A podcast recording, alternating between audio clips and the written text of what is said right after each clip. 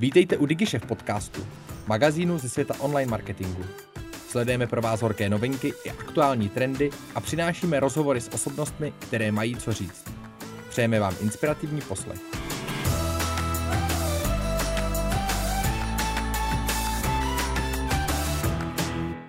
Šéfoval českým komerčním majálesům festivalu YouTubering, jeden ze zakladatelů influencerské agentury GetBoost, poutník a teď spisovatel Tomáš Gavlas. Vítej, Tomáši, u nás. Děkuji za pozvání. Kdo byl Tomáš Gavlas před sedmi lety a kdo je Tomáš Gavlas dnes? To je těžké si vzpomenout, kdo byl Tomáš Gavlas před sedmi lety. No před sedmi lety dva tisíce dvanáct, mm-hmm. to jsem dělal majáles ještě. To jsem dělal šéfkoordinátora pražského majálesu. To jsem vystudoval školu taky, dokončil jsem vejšku a vedl jsem vlastně tým uh, univerzit pražského majálesu festivalu, který navštěvuje okolo třicet tisíc lidí. Tam jsme se i potkali. Mm-hmm. Co se změnilo za těch sedm let, kdo je T J dneska? A, no od té doby jsem přišel od těch eventů vlastně, nebo odešel jsem z majálesu, založil jsem si vlastní eventovou agenturu tehdy, která se jmenovala Hendros, kterou jsme dělali třeba Ples pro Prahu jedna nebo nějaký další, další větší akce. A do toho jsem ještě měl štěstí, že jsem byl vlastně na začátku vlny trendu YouTuberů. To bylo v roce dva tisíce třináct čtrnáct, se mi začala rodit ta myšlenka a založil jsme agenturu GetBoost tehdy, která se jako první věnovala uh, YouTuberům v Čechách. Vlastně zastupovali jsme, dělali jsme s nimi kampaně a tak. Takže takhle jsem prošel tím vývojem a potom v roce dva tisíce sedmnáct jsem uh, začal přemýšlet, že byl zase čas se vydat jako na nějakou novou cestu, změnit směr trošku a od roku dva tisíce osmnáct jsem začal na full time psát uh, knížku. Ty jsi napsal knihu Karlas, Cestu života, kterou tady mám uh, u sebe. Uh, co se stalo, že člověk, marketér, businessman de facto, podnikatel, se vydá na cestu uh, spisovatele a ještě vydá člán, uh, knížku o nějakým, jako, nechci říct spiritualitě, ale o nějakým jako, duchovních věcech a hodnotách. Uh, Kuba Horák, Josef Havelka, teď ty. To jsou, mám pocit, každý úplně jinak, ale jste marketéři, kteří nějakým způsobem si našli cestu uh, k duchovnu. Je to náhoda, anebo za to opravdu nějakým způsobem práce v marketingu může? Možná jo, možná to jako akceleruje ten proces toho, mm-hmm. toho hledání, protože, protože v tom marketingu přece jenom jsi pořád relativně na povrchu a mm-hmm. A když denodenně vlastně děláš ty reklamní kampaně, které ještě my jsme třeba cílili na hodně mladý lidi a uvědomíš, co ty reklamní kampaně jsou, že vlastně ty největší zadavatele, nějaký rychlobrátkový zboží a tak není vlastně něco, co by ty mladí lidi potřebovali a ty to do nich jako suneš, tak, tak hmm. uh, musíš to nějak jako morálně ospravedlnit hlavě a tak. Tak to je jedna věc, ale a druhá věc je, že v tom marketingu, že jsi fakt jako na povrchu v těch myšlenkách, že mm-hmm. přestože to je složitý ty věci a zajímavý, jak dělá ten marketing, tak ty věci jsou relativně povrchní, jako nebo občas se použiješ nějaký, nějaký příběh, nějakou silnější myšlenku, ale furt to spojíš s nějakou jako relativně povrchní věcí, takže podle mě jsi toho přejedený a, a vytlačuje tě to, nebo ně, někoho to vytlačuje mm-hmm. zase k hledání jako nějakých, nějakých hlubších věcí ke starým textům a tak, poutím. Kniha popisuje hodnoty, co to je svoboda, co to je majetek, co je poutnictví, co je nějaká, nějakým způsobem meditace a takové hledání se v sobě. Když tohleto, když tohleto vidíš, hmm. způsobil marketing to, že, že ti přišlo, že jsi povrchní člověk a že musíš najít větší hloubku? Jestli to způsobil marketing? Když říkáš, že v marketingu se jde, se jde po povrchu a najednou napíšeš knihu o takových obrovských hodnotách, co, co je svoboda, co je, co je majetek, co je čas, co, co opravdu je to správný v tom životě, cítil se prázdnej, že bylo potřeba něco v tohleto v sobě hledat? Nebo jak, jaká byla ta motivace, co byl ten impuls? Jo, v, v tom marketingu vidíš, že, že ten marketing prodává některé věci, jakože jsou cílem mm-hmm. nějakého lidského usilování a přitom oni nejsou. Oni jsou jenom prostředkem a občas nejsou ani tím prostředkem. Takže to bylo tohleto. No spíš to bylo pro mě jako téma nějakého nějakého jako rozhodování, že jsem se fakt začal zajímat o to, jak, jak žít ten život, aby to mělo smysl a abych ho nepromarnil. Mm-hmm. Jako, protože toho jsem se začal bát, protože jsem viděl vlastně lidi i starší, co mají, co mají agentury, úspěšný, větší, tu agenturu můžu zvětšovat, můžu mít víc lidí, větší kanceláře, prostě větší, větší obrat. Ale jsem si říkal, to, že jestli to je ten směr, kterým chci jít, víš, mm-hmm. jako jestli chci skončit jako jako ten člověk prostě s tou velkou agenturou, s tím velkým autem a, mm-hmm. a prostě běhám po těch schůzkách a, a no, i v, i v té práci trošku fil, jako jinak filtruješ pravdu třeba. Mm-hmm. To pro mě bylo hrozně zajímavé, protože když máš jako manažerskou obchodní pozici, tak nemyslím si tím, že lžeš, ale není jako explicitní lhaní, že se dělá záměrem, ale tu pravdu propouštíš trošku mm-hmm. jinak, jinak mluvíš s klientem, jinak prostě se zaměstnancem, jinak s tady tím, tak to moduluješ, abys to všechno řídil, ono ti to, ono ti to trochu připisuje myšlení, tady to, tady to fungování v té práci a ty tak funguješ pak i normálně, což mi přišlo uh, taky od hustý. Takže mi přišlo zajímavé se vrátit jako k nějakému uh, hledání jako hlubších, hlubších pravd a, a vrátit se fakt těm starým textům a původním myšlenkám, co jsou tady s náma už mm-hmm. pár tisíc let. Ty jsi cestoval po cestách svatého Ignáce z Loyoly a svatého Jana z Kříže, byl jsi v klášterech v Malajsii, v Barmě si meditoval. Kde na to člověk má vzít čas? Na to, aby teda opravdu žil tuhle tu plnost, aby se neztratil, protože ty jsi vlastně teďka tenhle ten spisovatel na, na, na plný úvazek. Má, může tohle tu hloubku a tu pravdivost prožívat člověk i v tom, řekněme, v tom běžném zaměstnání, pokud si tohle to bude nějakým způsobem uvědomovat?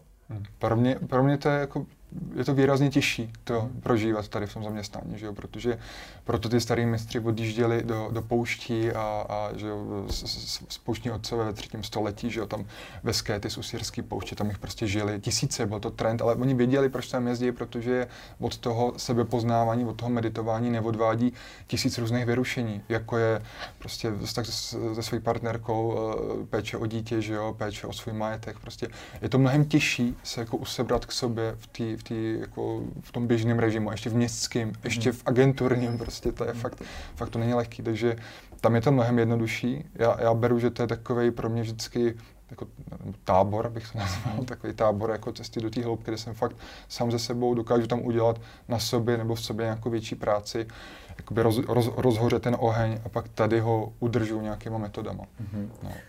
Kniha Karlas Cesta života popisuje nějakého starce moudrého, který sdílí své životní myšlenky, které načerpal úplně na různých místech při rozhovorech vlastně s různými, uh, s různými lidmi. Uh, cítíš se být tím Karlasem potom, co jsi vlastně si prožil na těch jednotlivých poutích? Uh, nebo je to někdo ještě, ke komu ty vzlížíš, ještě o něco víš?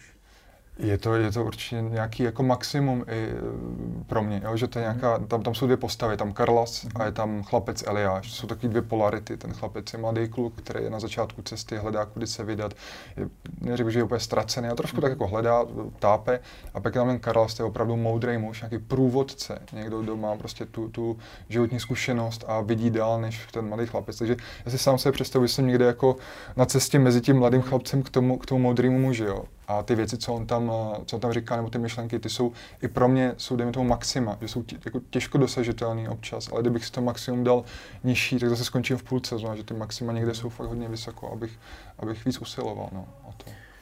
Když porovnám, když čtu tu knihu, tak nemůžu to porovnat s nějakými jinými náboženstvími, ale když to porovnám s křesťanstvím a s Biblí, tak je to spousta velice obdobných myšlenek nebo na podobném základu. Řekl bys, že jsi přišel na něco novýho? Jak bys to zařadil? Kam bys zařadil tu knihu? Hmm.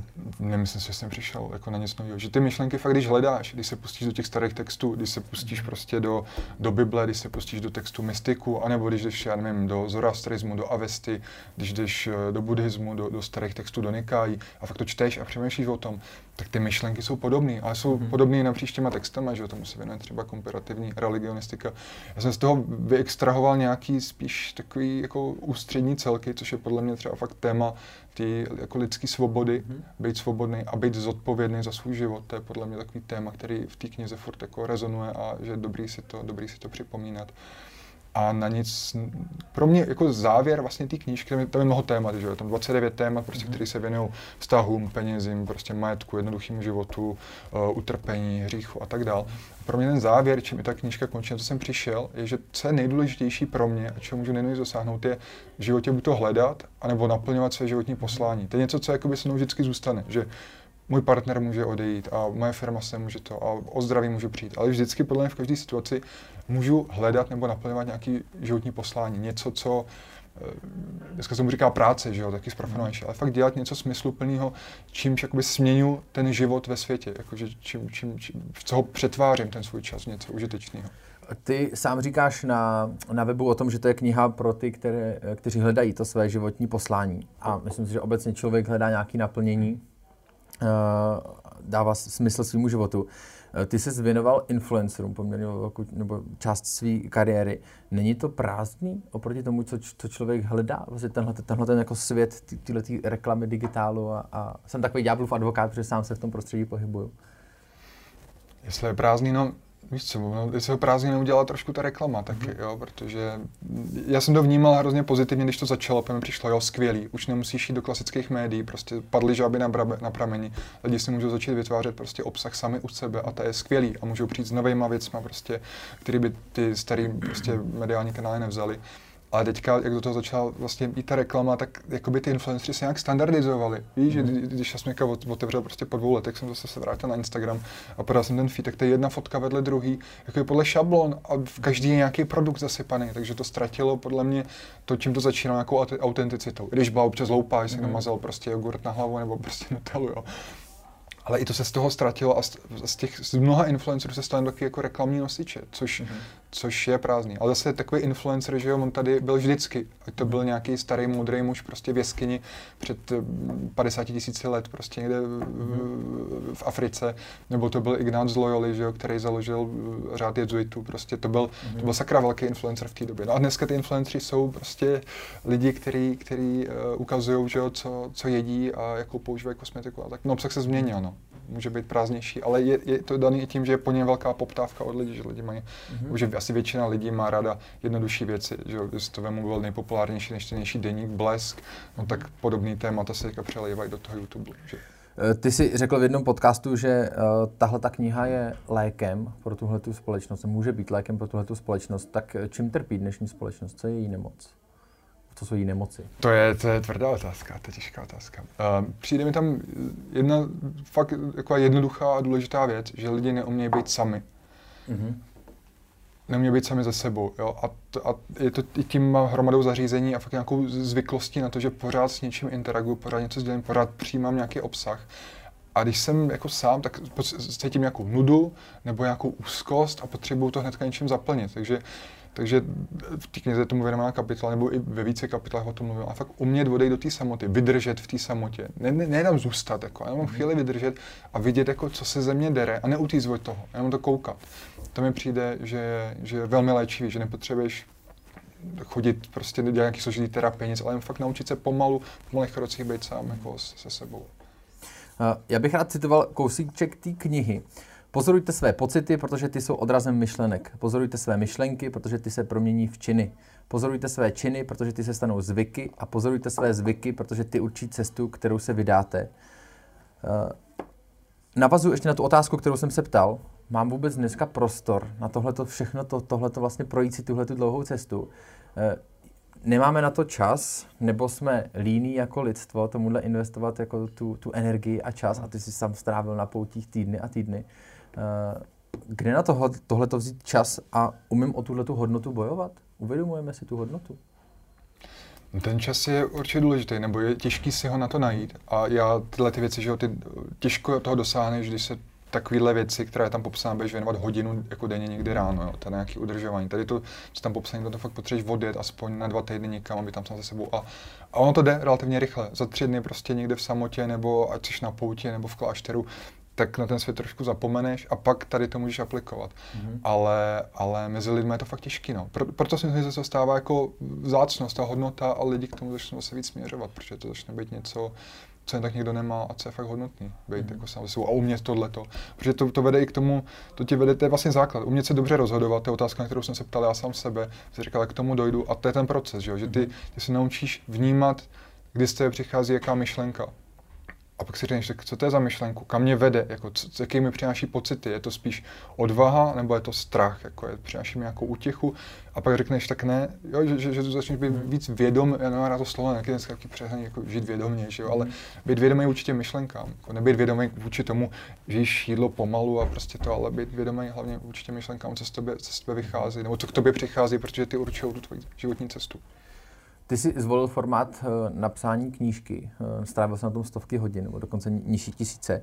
Proč jsi, nezvol, proč jsi zvolil formát zrovna knížky a proč to není podcast, proč to není nějaký seriál nebo v, na LinkedInu?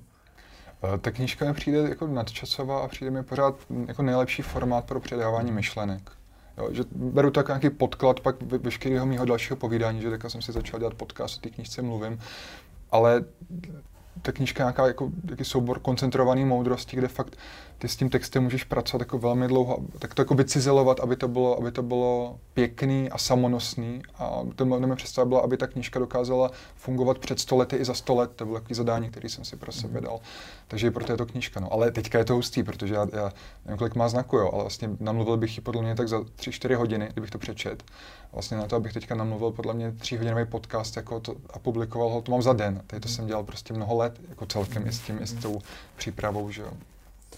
Říkáš, že aby byla funkční za sto let, věříš tomu, že když se za dvacet let ohlídneš za tou knihou, že si budeš stát za těma myšlenkama, které tam jsou, že jsou, že jsou to ty správné, že bys to nepřehodnotil? To, to by, za mě by teďka mluvila pícha, kdybych ti řekl, že jo, ale rád bych, rád bych, aby to tak bylo. Fakt ten, ten záměr byl takovejhle a přemýšlel jsem o těch věcech. Je, je to psaný v takovém, to, to prostředí je nadčasový, že se mm. snažil jsem vyndat různý dobový slova, aby to fakt bylo univerzální. Stejně jako prostě, když, když se v Novém zákoně píše, že jo, o, o vinařích, o rasevačích a, a, a o výběrčích daních, tak to, to jsou, je, je to něčím na, strašně nadčasový. Pořád to funguje skvěle, nemáš tam žádný složitý jazyk, je to, používáš tam podobenství, které jsou jednoduchý, ale prostě neuvěřitelně jako mm. trefný a, a čistý a jasný. Že to, tady ten, ten formát se mi vlastně líbí a v tom, s tím pracují všechny staré původní texty, mm. že, nebo většina z nich.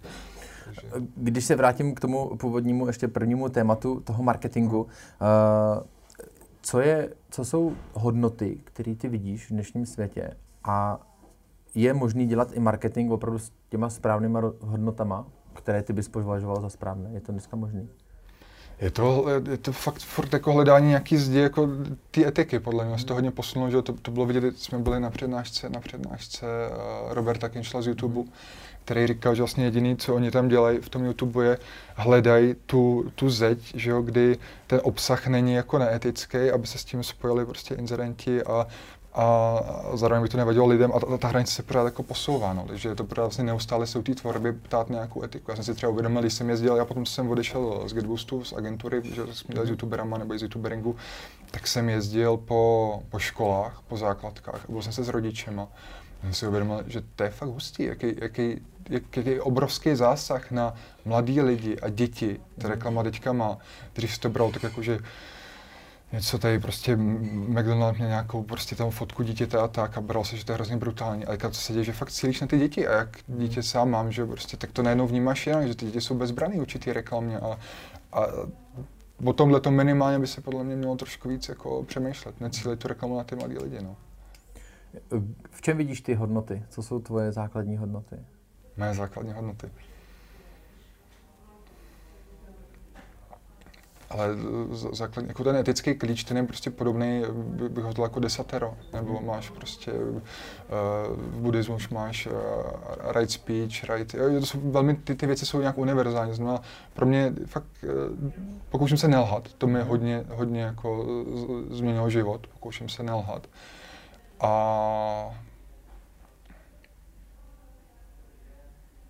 no, to je taková, to je taková hlavní hodnota.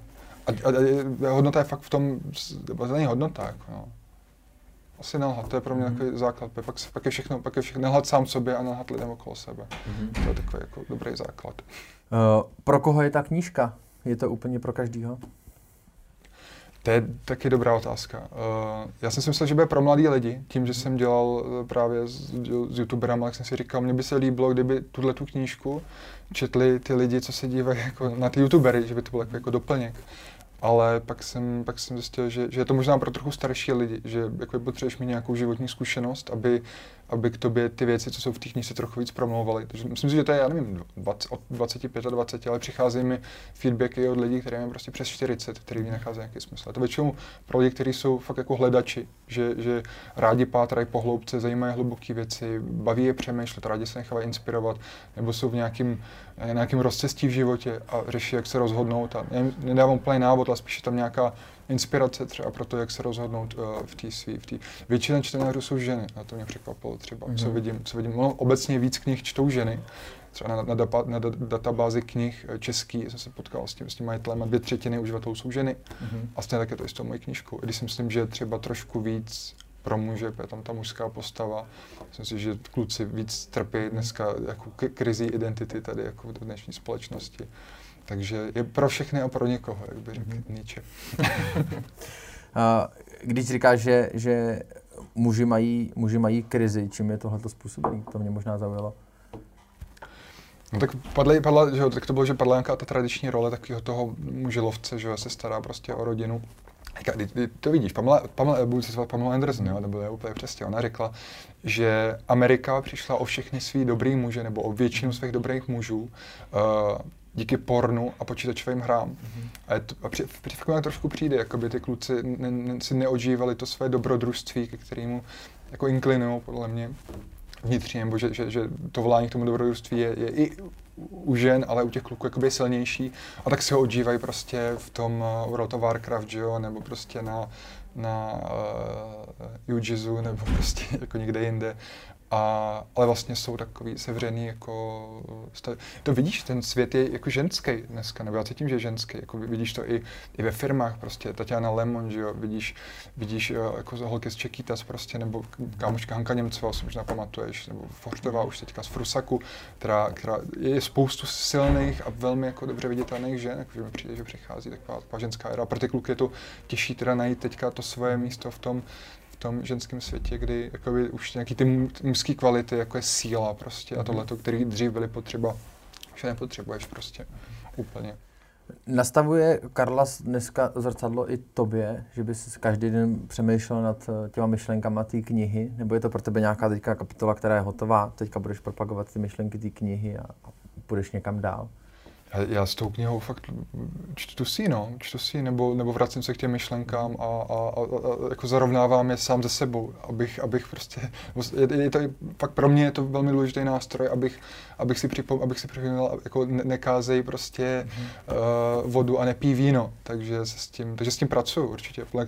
Že ta knížka, kdokoliv jí má, tak s ní může pracovat jako dlouhodobě s jednou myšlenkou. Mají mnohem víc jako, není jednoznačná ta kniha, tak je s tím může pracovat víc. A, a dokonce mě zbylo, já jsem měl původně že sedm set stránek poznámek, pak jsem to napsal, tohle je kondenzovaná nějaká jako moudrost, ale spoustu mi toho zbylo, takže mám ještě mnoho dalších myšlenek, a tak přemýšlím, jestli, jestli v tom nebudu pokračovat, jestli nebude vlastně uh, Karlas ještě jako pokračovat uh, se svým, se svým učením, se svýma promluvama v další knížce. To mi na závěr nahrává na tu otázku, kterou jsme začínali. T J před sedmi lety, uh, velký komerční eventy, dneska v knížka o duchovním životě a duchovním cestě a životním poslání.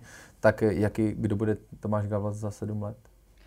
Bylo je strašně důležitý si, si nějak jako ne, ne, neříkat, že já teďka do konce života budu spisovatel, mm-hmm. nebo že mám nějakou jasnou trasu. Podle mě fakt ten poutník tím, jak se mění na té cestě, tak se mění i ten cíl tého cesty. To je fakt strašně zajímavá věc, jakože, bo já to tak určitě nemám, že bych si řekl, jdu tam a pak tam šel a pak tam prostě zuby nechty se tam držel. Takže já se čekám, až přijde myšlenka, která se mnou bude delší dobu, jako byla tato kniha, jako byl GetBoost, jako byly eventy předtím, a která ucítím, že, že je moje, nevím, jak to říct líp, a za ní půjdu a může to být cokoliv. Můžu, můžu, můžu si otevřít kadeřnictví třeba, mm-hmm. můžu si otevřít poustevny někde na Šumavě, můžu se vrátit na nějakou manažerskou pozici znova, jo, může to být vlastně uh, cokoliv. No. A neznamená to, že pořád potom díky tomu překo- překopáváš to svoje životní poslání, nemělo by být jedno, za, za čím jdu, nebo to jsou teda, tohle jsou jenom prostředky, které... Já myslím, že to poslání se může, může jako měnit právě, že ten, ten, to, to poslání, jako, ok, je to nějaký příběh, ale že může být povolaný během toho života k různým jako i věcem zevnitř, jo, a, a pak ty jedné věci se musíš vzdát pro tu, ke který jsi zrovna povolaný, protože ta ti přestane dávat smysl. A tohle je těžký, jako, tohle je těžký a i pro mě to je těžký, že, že si fakt jako rezetovat identitu prostě z jedné věci jako do druhé, no. Tomáši, díky, těším se na Tomáše Gavlase za sedm let, jak bude vypadat. Děkuji za pozvání. Ať se ti daří. Taky, šťastnou cestu. Děkujeme, že jste si poslechli náš podcast. Pokud se vám líbil, sdílejte ho na svých sociálních sítích a inspirujte tak své okolí. Chcete zůstat v obraze? Odebírejte nás a žádná novinka vám neuteče. Napadá vás zajímavé téma nebo host, kterého máme vyspovídat? Dejte nám vědět. Naschledanou u dalších dílů.